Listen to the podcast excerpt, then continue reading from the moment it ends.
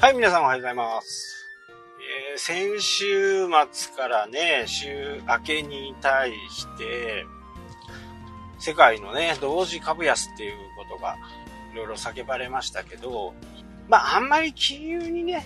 興味がない人は、普通にスルーしてたのかもしれないですけど、僕もね、そんなにこう、株とかね、えー投資信託とか、いろいろ持ってますけど、株はほとんどもう、買いっぱなしで、そのまま、こう、塩漬けっていうのか、まあ、優待券をもらうとかね、えーそんな感じの目的なんで、まあ別にあんまり関係ないかなって。それよりも、まあ、その、優待券のね、利回り計算の方が、ちょっと気になるかなっていうぐらいでね。あと1000株持つとね、優待券何枚になりますよとか、まあそっちの方が気になるんでね。あんまりその金額が上下度したからといって、全く困らないかなとは思いますね。もう、売る気も全くないですしね。株価がどのくらいかっていうのも、あんまり興味がない。で、日々のこう毎月の積み立て、積み立ての投資の方はね、えーこういう時には、やっぱり買います。本来だと普通に積み立てしている分、プラス、そのね、えー同じぐらいの金額まではこう、入れたりしますね。まあその時に余裕があればですけど、例えば、普通にね、えー1000円で、1000円買ったとしますよね。で、その時には、日本の株も、まあ、ど、どこのね、えー世界を買うのか、世界のインデックスを買うのか、日本のインデックスを買うのかによって違うんですけど、まあ、例えば、まあ、下がり方が激しいね、全米のインデックスを買ったとしましょう。で、その時には、まあ、2万8000ドルぐらい。で、700、600ドル、700ドルって下がったはずなんで、まあ、相当の1000ドルぐらいね、1000ドル以上下がってる。1300ドルぐらい下がってるんですよね。まあ、パーセンテージから言ったら相当な幅、えー8%か7%とか、そのぐらい下がったんで、そういう時に、えーその分を入れておくと、で、これすべてのね、一株一株買うわけじゃないんですよ。100円から買えるんで、本来それ一つ買うとなると、1万円とか、1万2000円とかね、一口買うとなると、そのぐらい必要なんですけど、それを小口に分けてね、えー楽天証券なんかはやってるんで、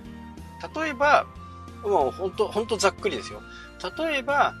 えー1000円で一口買えたとするじゃないですか。株が安定してる時で、株が上がった時に買うとなると、1200円出さないと買えないっていう風になるんですよね。で、逆に下がった時には800円で買えるっていうことになるんですよ。で、投資信託の一番いいところっていうのは、まあ、高いところも安安いところも、こう、平均して毎月毎月こう買っていくんで、その平均のリスクになるんですよね。リスクが均等化するっていうのが、高い時も買うし、安い時も買う。なので、えー、安い時、例えば500円になった時に2口買えるっていうことになるじゃないですか。高い時には0.5口しか買えないけど、安い時には2口買える。で、結果的に10年とかね、えーそういう長いスパンで見た時には、相当お金が増えているという話ですね。なので、こういう安い時には、えー自分がやっているアメリカ系のね、えーもののところに、ところとかには、少しこう、同じ額ぐらいこう入れておくと、そこではね、3口変えたってことになりますよね。いや、もしかしたら5口になるかもしれない、6口 ,6 口になるかもしれないけど、まあそういう安い時に買うっていうことはね、えーただ、この安さがね、どこまで落ちるかっていうのは正直誰もわからないんで、これが分かればね、普通のあの FX をやって、こうリスク、こうリターンのね、ところをやった方がいいと思うんですけど、まあ投資信託をやる人っていうのは、基本的には、まあリスクをなるべく安くしてね、えーリスクをなるべくなくして安全にね、運用したいっていうところが一つなんで、えー、そういう時にちょっと余裕があったりね、えー、世界の経済に変動があった時に、あ、今買う方がいいのかな今はちょっと待った方がいいのかなっていうふうにね、えー、分かってくるんで、あのー、本当にね、100円でもいいんで、毎月、毎月100円でもいいんでね、10口ぐらいに分けて、一つやってみるっていうのは、非常に勉強になる。世の中のこととかね。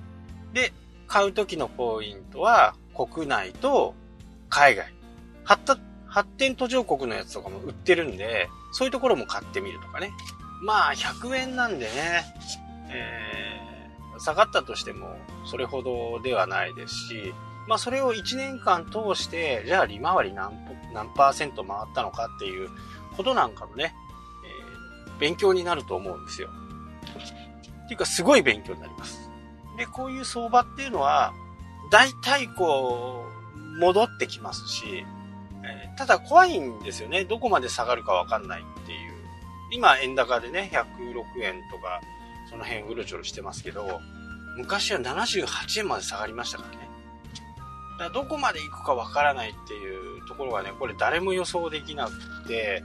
本当のね、超大金持ちとかはね、やっぱり儲かるんですよ。そこに貼れる金額も違うし、たとえ1円上下差があってもね、それで何百万っていうふうにね、えー、儲けることができるんで、極端な話ね、ちょっと小遣い欲しいなと思ったら、こういう変動相場の時にね、105円で1億とか買って、106円で売り抜けるみたいなね、え、そんなこともね、考えてるのかなと思います。まあそれは余談なんですけど、やっぱりこのお金に関して興味を持くっていうことはね、えー、経済のことにこう少しずつね、慣れてくるんで、多分、なぜね、ここまでこう、テレビとかね、えー、ラジオとかでも、もう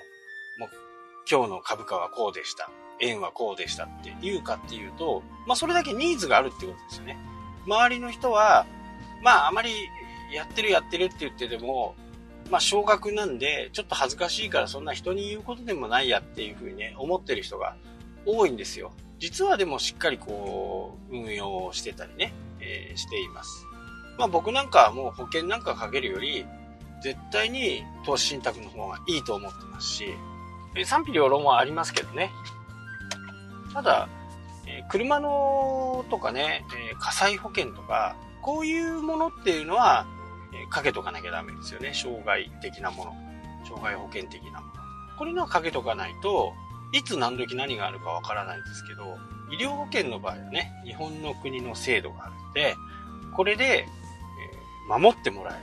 最大の金額が決まってますんでね。一時的にはお金が必要かもしれないですけど、でもそれは戻ってくるんでね、やっていれば問題ないかなと思います。はい、というわけでね、今日はこの辺で終わりたいと思います。それではまた。したっけ？